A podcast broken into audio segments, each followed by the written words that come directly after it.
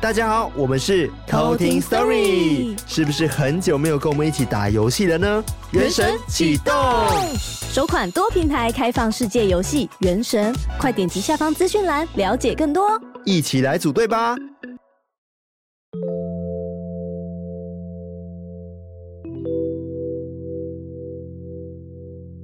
嗨，我是康纳，我是卡拉，欢迎收听偷听 Story。已经来到十二月的尾声了，对啊，哇，圣诞节快到了，然后就跨年了，对，然后就过年了，哇，而且今年过年好像比较早一点，对不对？对，一月底直接二月初就是。对，所以虽然说还没有不能回家，但是我觉得在台湾过年其实应该也蛮开心的吧？对啊，哎，那你过年有什么？但是我就跟你回家，对，也可以啊，来来来来，可以带狗回高雄这样。对，跟大家分享一件事，就是像我们今年跨年嘛，我们就打算要去露营。嗯，对啊，假露营，对，假露营，对，跟大家分享，就是因为呢，我们讲露营要很久了嘛，然后就在我们终于租到场地的时候呢，就那业者呢，他就跟我们说，哦，他其实除了有营区之外，就是可以搭帐篷的营区之外呢，他也有那个货柜房，嗯，然后他就说有货柜房的时候，我就觉得，嗯，搭帐篷好像是有点麻烦，然后就突然觉得。好了，做货柜屋也算露营吧，啊，说服自己这样，对，说服自己能想说好，那我们就租通铺吧。哇，还要自己带睡袋哦。假露营，它有那个床垫哦，有床垫吗？有床垫，太好了。但是没有棉被跟枕头，要自己带。对，还是都要自己带这样。对，我们就是打算带厚的被子。对啊，准备。我有点考虑要带暖气，小暖气，哦，因为我知道冬天跨年都很冷。哎、欸，可以啊，因为反正我们开车去嘛。对对吧、哦？太好，那我可以带大棉被，多怕冷。对啊，因为我也我也很担心啊，因为我记得之前在台北跨年的时候，我有露营过，哇，嗯、那次经验真的超级痛苦，因为我记得那时候很冷，然后再加上我感冒。哦，对，太惨了吧？最恐怖的是，因为我们是一群人住在一个帐篷里面，嗯，所以那一晚呢，我们大概六个人挤在一个四人帐。哇哦！对，我不知道为什么这么挤？对，超挤。重点是，我就在里面疯狂咳嗽，疯狂的打喷嚏，你要传染给大家。对，然后我整晚都睡不好，嗯，然后就非常不好的经验这样子。对，希望，所以我就仔细想一下，今年开心跨就好了啦，就是跟大家聚在一起好像比较重要一些。嗯，对啊，哦，不一定真的要搭帐篷，反正就大家在一起就好了嘛。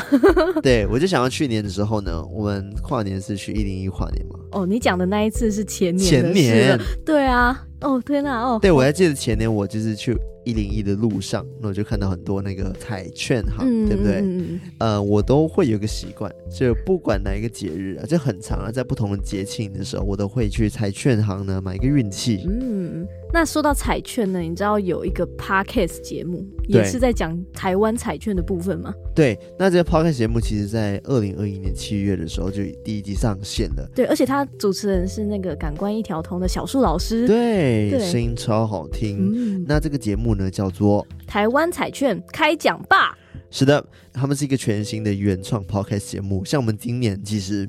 因为十二月了嘛，嗯、我们看到很多 Spotify 不是有在做一些统计嘛，对不对？嗯、就想说你看了哪一些回顾年度回顾，年度回顾，然后听众会跟你分享说他今年在听哪一些的 Podcast，嗯、然后我就有看到很多新的 Podcast 一直在加入这个 Podcast 的行业，嗯，而且第二季现在已经火热开播了哦，那。第二季的他们的主持人呢，是那个马克信箱的马克。哦，超厉害的。对啊，我也很喜欢马克，而且呢，这一次还邀请到很多知名的网红哦，嗯、来担任他们节目的嘉宾。没错，那你猜有谁？给一个提示，很有知识性的网红。你说揪叉叉，其实蛮多有知识性的网红。对啊，其实很多这样知识性的网红。对，揪叉叉。或者是什么宅什么的，宅什么的，对，什么红的，没错，就 就不暴雷大家了，啊、大家可以自己去听，可以自己去听哦，没错。因为其实从二零二一年开始啊，就是台湾彩券呢就已经推出让好事发生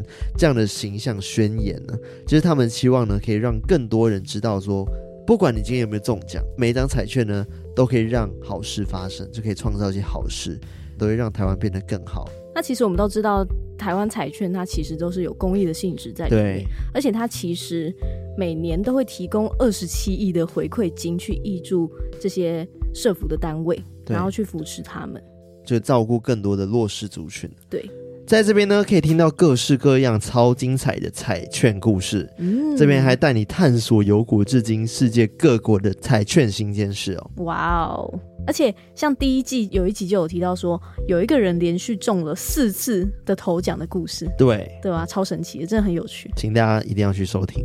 没错，请大家多多支持。那大家呢，可以到各平台去搜寻台湾彩券开奖 bar，也可以到我们的节目资讯栏上呢有收听链接，可以去收听他们的节目，只要一点就可以转过去喽。那今天呢，我们要讲故事的人是卡拉。没错，那今天投稿的这位偷听客呢，叫做 Burner。Burner，没错，就是 B E R 燃烧的那个 Burner。No，就是那个 B E R N A R D。哦，Bernard。对，然后他说，你们的每篇故事科普和海龟汤我都有听，也很喜欢你们说故事、诉说条理都很清晰清楚，让人可以深入其境。瑞克的背景音乐，他直接他叫你瑞克，对他叫你瑞克。之前那个要抢救，对营救的部分，瑞克的背景音乐总是会让人融入故事场景之中，真的很棒。然后他也说，其实做好自己就好，每个人都有自己的特色，不用管其他人的批评或酸语。虽然有些批评还是要听，多改正修正会对这个频道更好，走得更远。但相信大部分的人就是喜欢你们的特色，才会追这个频道的，就加油加油喽！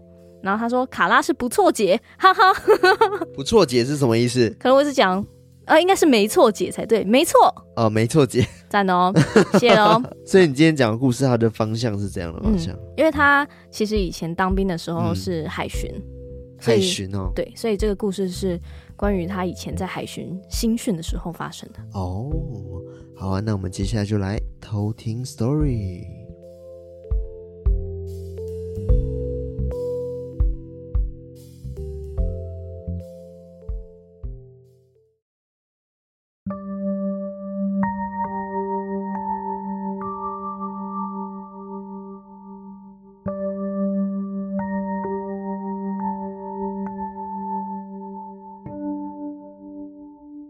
这个故事是我在海巡新训时发生的。在我当兵时，很有默契的，我跟我的好友兼死党阿胜，我们一起来到台南的官田新训。从官田新训结束之后，我跟阿胜很幸运的一起下部队，来到台中训大受海巡二次训。我们那时候当兵期间是在最热的七八月，好险训大的寝室有冷气跟电扇，但也有一个缺点，就是我们大概有三十到四十位的海巡士官兵会全部挤在同一个寝室里面，所以只要有一个人感冒染病，几乎寝室一半的同期小伙伴们就会一起受到感染。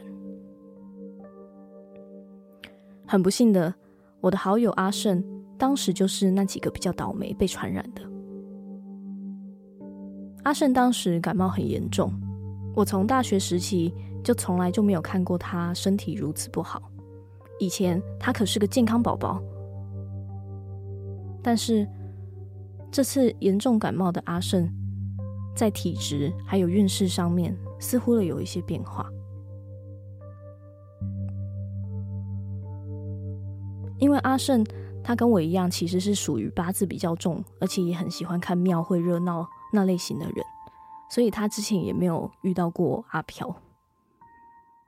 但就在那一次严重感冒之后，可能是时间、地点跟运势都符合了，才会造成这一次的故事。相信大家都知道，当兵最重要的就是抢时间。不管是吃饭、洗澡，或者是你洗衣服的速度够快，你休息的时间就会比其他人多。我和阿胜总是比别人更快的时间吃完晚餐，立马就去洗澡、洗衣服。我们总是两个人结伴一起冲去晒衣场去晾衣服。训大的晒衣场其实就是那种大型的铁皮屋，类似像大型的停车场。但是没有窗户的那一种。如果没有灯光的话，就完全是一片死寂的黑暗。我们一开始都没有觉得这个晒衣场有什么奇怪或者是诡异的地方，心想，反正就只是个晒衣场嘛，那我们也是赶快抢时间，赶紧晾完衣服就想赶快出来。那一次，我们依然像平常一样很有默契的抢时间抢快，所以赶快洗澡洗衣完，就马上一起到晒衣场要去晾衣服。当时的时间还很早，差不多晚上七八点而已。但虽然看似很早，其实在海边的营区，天色很快就变暗了。而晒衣场又在营区的另外一个独立的地点。当时我们觉得非常的暗，就飞奔到晒衣场，想找到电灯的开关。但当我们找到开关的时候，我们却一直打不开电灯。我们那时候想说，是不是在海边湿气比较重，所以可能开关会接触不良。我们就借着外面很微小的一些灯光或者是月光，慢慢的走进晒衣场里面。比较靠近门外的区域，想说先去晒衣服。而当时我们一到晒衣场的时候，那边就有很多衣服都先晾着了。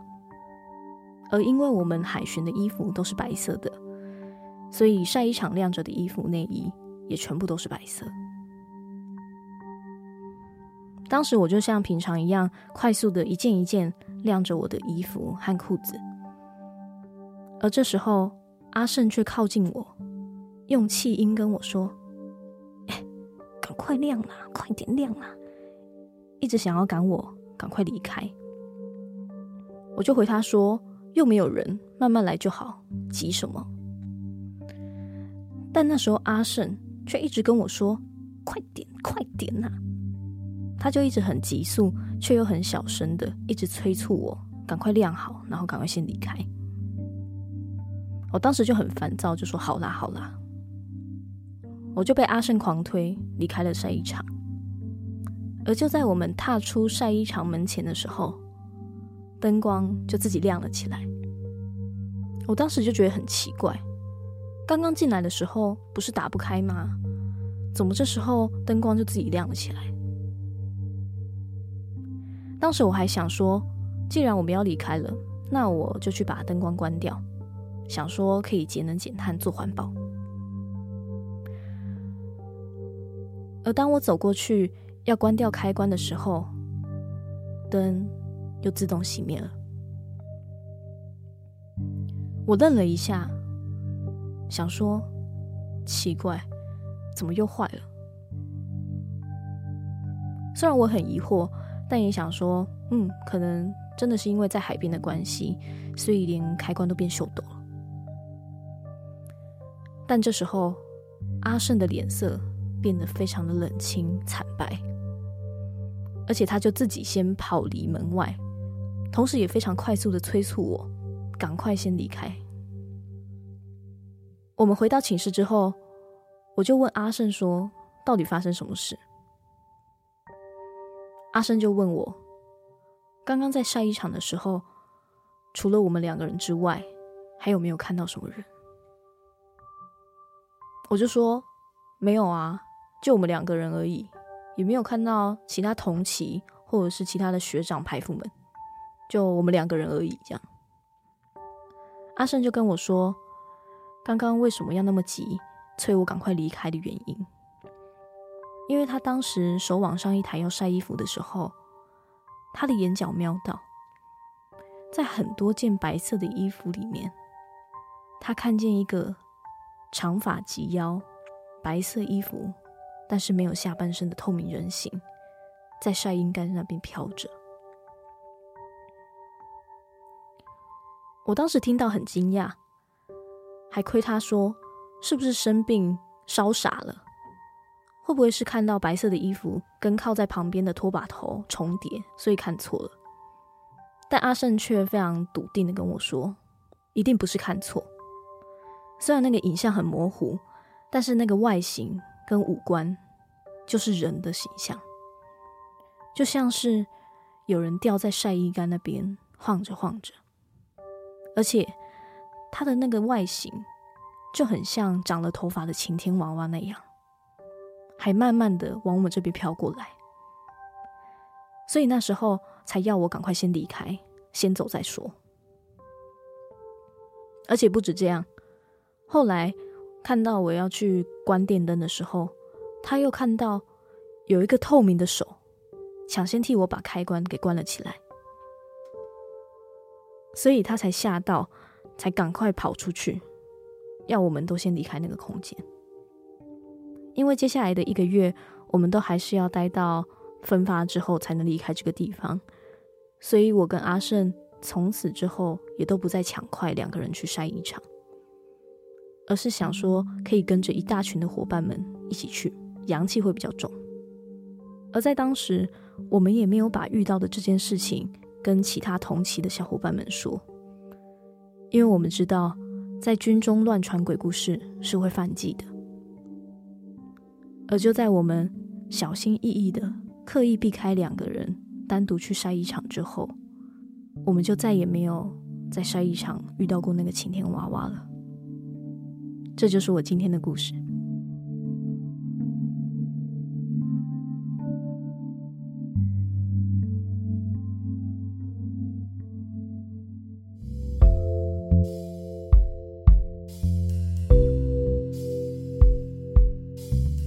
其实我觉得这个故事也算惊悚欸。嗯，因为我想要晒衣场，其实我也蛮害怕的，尤其是在晚上去晒衣服。而且他说，因为他们海巡就是基本上大家都是穿白色的衣服，对啊，所以不管是内衣啊或者是衣服，全部都是白色的。对对，而且其实很多鬼电影场景。也很常会在那个晒衣场上面出现一些女鬼，对啊，一些白色的床单后面就有一个人形这样，一个 脚站在那个床单后面，然后结果翻过去的时候居然没有人，哇，好可怕，很可怕啊。对，然后他看到的这一个灵体是长发及腰，嗯，然后但是没有下半身，只有上半部，就像晴天娃娃那样。我觉得很可怕，超级可怕。他的形象也是很诡异的，而且他说慢慢的往他这边飘。对啊，超可怕，压力很大，难怪他一直跟那个对，快走，快啦，赶快啦，你赶快亮，哭爆。对他，他一定当时内心很崩溃。嗯。对啊，对，而且他其实还有说到说，因为后来阿胜不就告诉他说他发生的各个那个崩溃的事情嘛。然后他也说，曾经那个 Burner 也才离那个飘飘，他说飘飘，嗯，可能只有半步的距离而已。哦，他就看到 Burner 离他很近，对，但 Burner 没看到。对，而且他也差一点，就是他当时不是要去关那个电灯嘛，嗯、然后那个透明的手先帮他按掉了，他那时候手也差点碰到那个透明手，吓死。对，所以阿胜全部都看在眼里，然后他就觉得真的太可怕了，嗯，好可怕。而且这位 Burner 啊，他当时还说，应该是因为他平时就随身携带平安符，嗯，然后再加上他精神体力好，所以当时大家在感冒的时候，他才可以就是刚好避开哦。对，然后可能也是是因为阿胜就是当时时运可能真的比较不好，所以才会真的碰到这个飘飘学长这样子。对，他说，因为海巡他们其实。遇到的机遇真的算很高，所以如果真的只要生一些感冒啊，嗯、你磁场比较低落，就真的可能比较容易遇到。嗯，而且你刚刚不是说晴天娃娃形象吗？嗯，其实我也觉得晴天娃娃很可怕、欸。对，他感觉其实就是个超诡异的东西。对啊，虽然说它可以阵雨啦，对不对？对，它可以就是求晴天的这个用途嘛。嗯、那我今天要讲到的这个科普的主题就是晴天娃娃哦。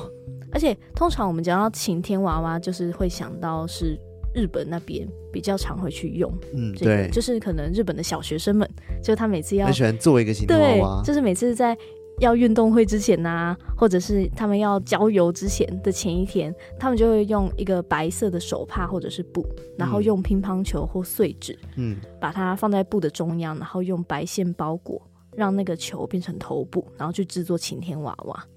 对，然后把这个晴天娃娃挂在屋檐或者是晾衣杆上面，就想说可以去祈求晴天的出现。就是出去玩，希望是晴天，对，不要下雨。对，然后不是通常我们看到那个晴天娃娃都会画脸吗？对对，然后据说是就是你在祈求的时候还不需要先画脸，如果你隔天真的放晴的话，再去帮他画脸，去表示你的感激之意。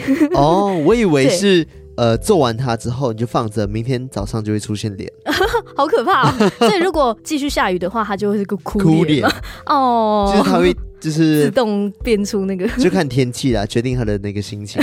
不是，它不是这样，就是嗯，你一开始都不用先帮他画脸，就是真的放晴之后再去帮他画上这个笑脸这样子，嗯、然后画完笑脸之后，再把它浸过神酒，然后放到河里面随浪飘走。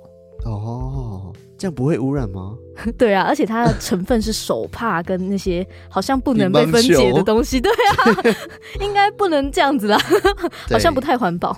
对，那关于这个晴天娃娃的来历，其实也有不同的说法。嗯，比较多的一个说法是，其实它的来源不是从日本，而是从中国那边传过来。哦，据说这是源自于历史上中国农村信仰的一个叫做扫晴娘。就是扫地的扫，嗯嗯嗯、然后晴天的晴，然后娘的娘，完全没听过。对，扫晴娘，然后又叫做扫天婆。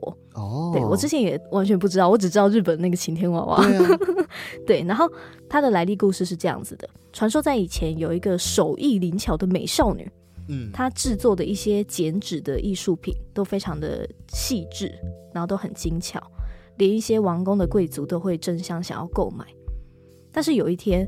突然雷声大作，哐哐哐，然后就有连绵的大雨去酿成严重的水灾，哐哐哐哐哐，不论人们怎么样去焚香祈祷，嗯，都没有办法阻止这个情况。哦，这时候天空就有一个洪亮的声音说道：“只要奉献一个美丽的女子，就会天空转晴；否则，就让雨水淹没这个地方。”哦。所以这个热爱剪纸的这个女孩啊，情勒哎，对 对啊，超情勒的。因为当时大雨真的很磅礴，然后一直都没有断过，好雨也成灾，她就苦苦的恳求上天，就是不要再下雨了。我就是那漂亮女人。对，然后后来天气有一天终于放晴了，但是那个女孩就消失了。失了对。所以有一些村民就相信说是他牺牲了自己，然后拯救大家，所以就把这个女孩的形象作为一个祈求天晴的象征。所以那个女孩觉得自己很漂亮，有可能吧？还是她可能通过了某一些考核，然后觉得说：“哎、欸，你真的是那个很漂亮的哦。”我需要个漂亮的女人，不是我是选我，我就被抓走了这样。有可能，所以。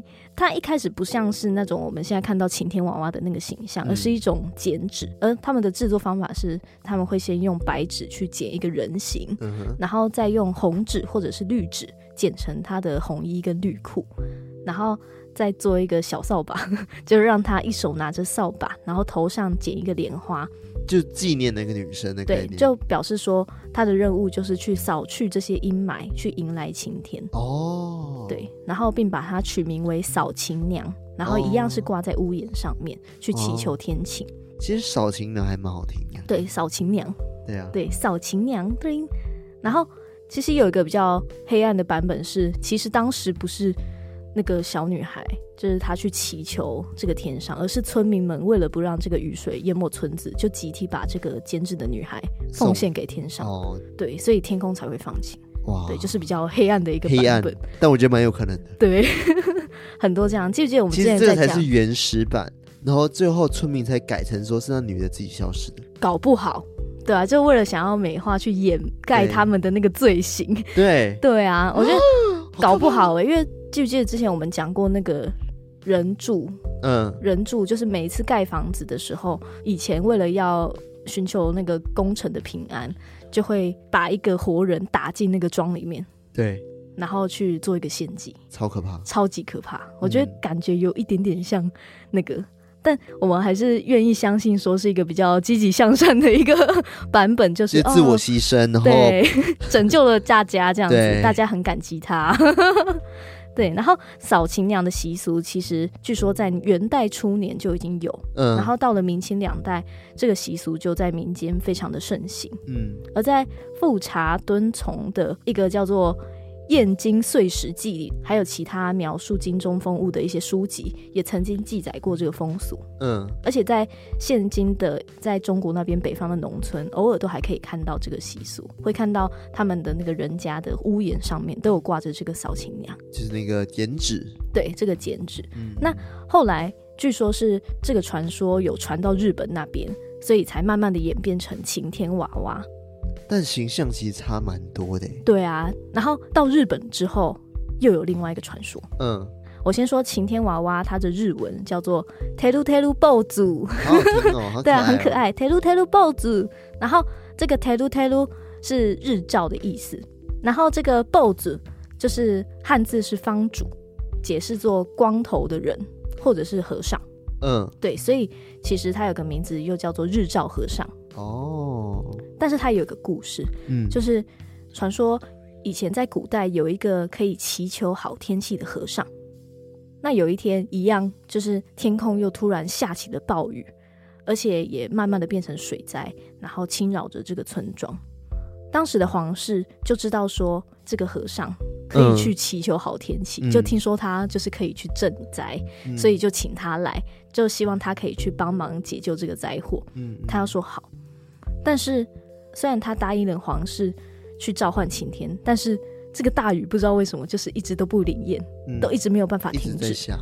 结果最后这个和尚就被下令用白色的布包着头去吊死。嗯好可怕，这超可怕的。对，所以其实这个晴天娃娃的日本版的来历其实是非常可怕。嗯、就是我们不是都用超级惊悚白布，然后去包着圆圆的东西，然后再用绳子包起来。对，其实是以前那个和尚被上吊的这个样子。Oh God，而且可怕的是，就是在这个和尚真的被这样吊死之后，隔天就放晴了，好可怕。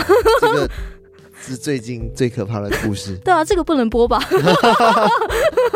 太可怕了。对啊，太可怕了。对，而且当时日本的一个作家叫做浅原六郎，嗯、或者是叫做浅原敬村，嗯、就是他可能翻译有点不一样。他有写了晴天娃娃的这个童谣。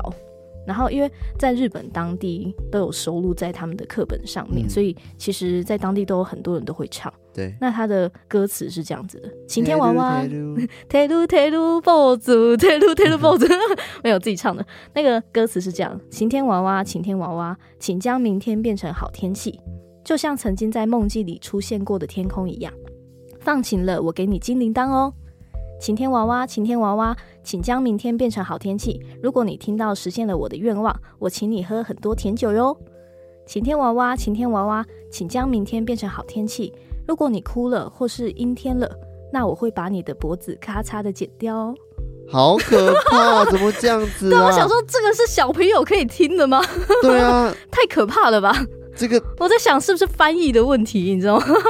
有那么可怕吗？但其实我看不同的翻译，其实真的就是差不多这个意思，嗯，就是要把他的脖子剪下来。哎、欸，我决定现在就马上 YouTube 搜给大家听，而且我刚刚搜寻晴天娃娃歌的时候，我就看到一个剪刀剪脖子的画面，太可怕了。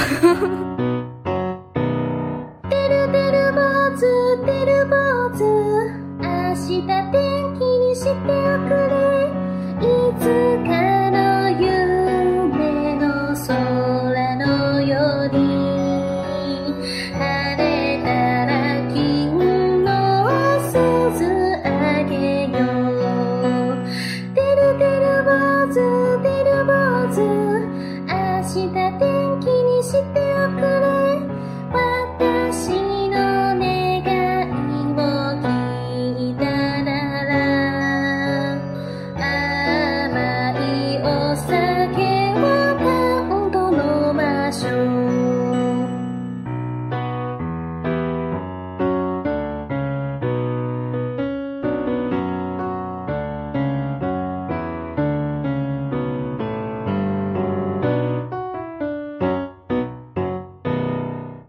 觉得太诡异。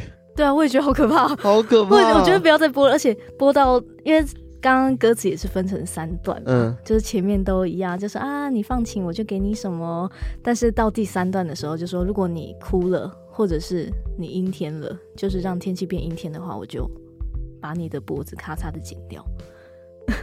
好可怕，好可怕的歌哦。对，但也有人说，其实最后一句。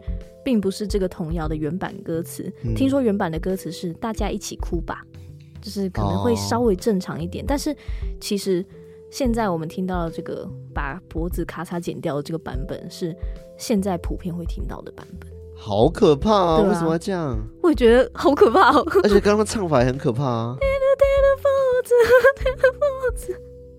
好可怕！干嘛？对，但是。其实，在河南那边，因为刚刚有讲到，就是中国那边也有扫琴娘的这个传说嘛。那他其实也有一首歌叫做《扫琴娘指语歌》。嗯、我在想说，为什么大家都会有这个童谣？这样，他的歌词就是：扫琴娘，扫琴娘，三天扫琴啦。给你穿花衣裳，三天扫不勤，扎你的光脊梁。就是他 扎你的光脊梁，在骂人。对，扎你的光脊梁，就是感觉后面有一点威胁性，这样子。就是如果你三天，给你三天的时间，如果你没有办法把天空扫晴的话，嗯、我就扎你的光脊梁。什么意思？就光光的背吧，脊梁。哦，脊椎发凉的那个脊梁。对对对，就脊梁，那个梁是梁柱的梁，这样子。光光看吧，根本就是村民把他献祭给天神的吧？啊、那个晴天娃娃就想说，还有那个扫晴娘就想说，哦，你们要我做事，然后要给我那么大压力，对啊，还威胁我，哦，好可怜哦，好黑暗哦！突然觉得这些一切都好黑暗哦。对啊，而且据说，就是如果把那个晴天娃娃用一个头上脚下的这个姿态倒挂的话，就会求得雨天。哦，对，所以如果有一些人想要祈雨的话，还会做晴天娃娃，然后把它倒挂，就是希望它可以下雨。嗯，然后这时候就会变成雨天娃娃，或者是降雨和尚。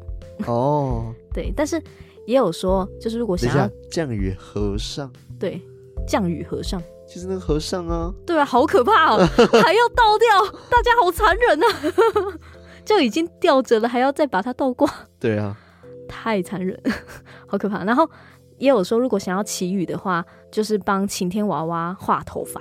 哦，对，就是说它有一个雨云盖顶的意思。嗯，所以如果你原本想要求晴天的话，就不要帮他画头发，因为我们不是画那个脸，就会想帮他画一些刘海啊，对，然后头发之类的，但是搞不好就会让他这个晴天娃娃没有效用。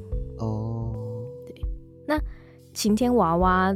在日本还有另外一个意思，叫做替身。替身，对，因为有一些日本人会觉得说，晴天娃娃其实可以代替人去承受一些灾难或者是疾病。嗯，所以当时那个一休和尚，他小小年纪被送往寺中修行的时候，在离别前，他的妈妈就给了他这个晴天娃娃的小布偶，嗯，然后就是希望说这个晴天娃娃可以代替一休和尚去承受灾难跟一些疾病，希望他可以平平安安，嗯，对，所以也有一个替身的一个概念说法，嗯，对。那刚刚讲到中国的那个扫琴娘啊，它也有一个不同的一个意义，嗯，就是传说在以前中国先秦时代的时候，那个时候战争很残酷，对，所以他们战功的计算都是用敌人的。左耳的数量，就是他们左边耳朵的数量，嗯，或者是他们杀的头的数量来计算。哦，对。那相传在秦朝，这个战役结束之后，军队就会把一些有比较特别意义的敌人，他的头用白布包好，然后系上倒挂过来，然后吊在战场上面。但后来因为觉得说这个形式太麻烦，所以就干脆用一个小白布偶去做成今天像晴天娃娃的这个形状。然后每一个晴天娃娃就代表一个头、一个首级，然后慢慢的其实也有演变成这种白布偶，就跟祭祀有点相关，嗯，就具有一个比较祭祀的象征意义，嗯。那另外还有一种就是生殖崇拜，就是在中国也有一种说法是晴天娃娃它是一种天神，嗯，可以去祈求你的子孙阴神，哦，就是如果想要求子的话，就是可以去拜这个晴天娃娃。嗯，对，这是一种说法。那另外还有一个就是思念平安，也跟中国以前比较会打仗的这个历史有关。嗯，就是当时只要丈夫出去打仗的话，妻子就会在他们家的屋檐下面去挂一个晴天娃娃，嗯嗯，然后让丈夫也随身带一个，一个就代表可能妻子对丈夫的思念，那另外一个也代表妻子就是对丈夫的一个祈福，这样子，嗯，算是一个思念平安的概念。我现在没有办法，我现在已经已经那个了。其实我现在充满恐惧。真的吗？对，我现在对晴天娃娃印象非常的不好。现在很可怕的。对，我从以前就觉得晴天娃娃的形象就有点诡异的，但是你现在跟我说他的故事，我才发现，嗯、哇，天哪，这背后的这个故事真的太黑暗了。对啊，毁灭，直接大毁灭。我之前也一直觉得说，哎、嗯，晴天娃娃。感觉就是一个可爱好玩的东西，但是我自己也不太敢去随便的做一个，然后挂起来。是会做的东西，对不对？对，但是我。自己啊，就是不敢随便去做一个，因为我也怕说其实它有其他我不知道的意义。然后如果我弄了，然后没有处理好，然后可能会发生什么事，就是我也会有自己有点担忧这样子。然后看完这个故事，我就越来越无法直视晴天娃娃，完全不敢做哎、欸，因为我每次做一个就感觉是掉个人头哦，好可怕，超可怕的，真的。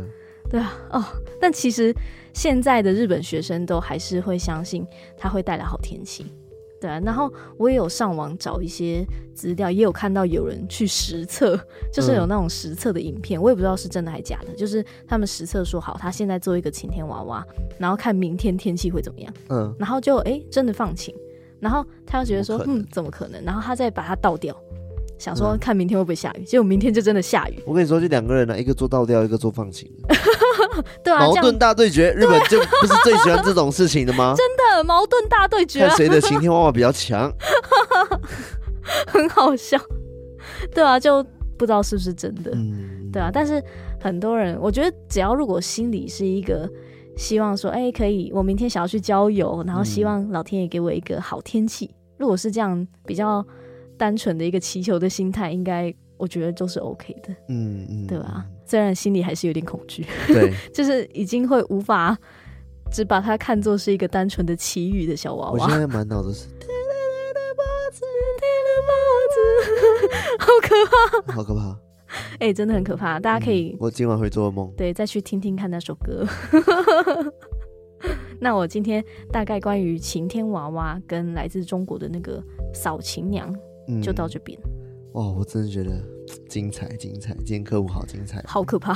对啊，我自己都觉得很可怕。我当因为我在找资料的时候，嗯、我也想说，哎、欸，晴天娃娃不知道会有什么都市传说啊，或者是我不知道的故事，但没想到那么冲击。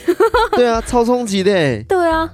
我觉得刚刚听完那么冲击的故事，我觉得大家需要去缓冲一下自己的心情。对，那建议大家可以去听看我们介绍的 podcast，就是那个 台湾彩券开奖 bar 这个频道。没错，它现在一季都有四集啦。嗯，然后就是第一季已经结束了，现在是第二季呢。第二季是马克主持的，没错。然后你可以在里面听到很多很酷的一些彩券的冷知识。没错。那请大家再多多支持这个台湾彩券开奖 bar。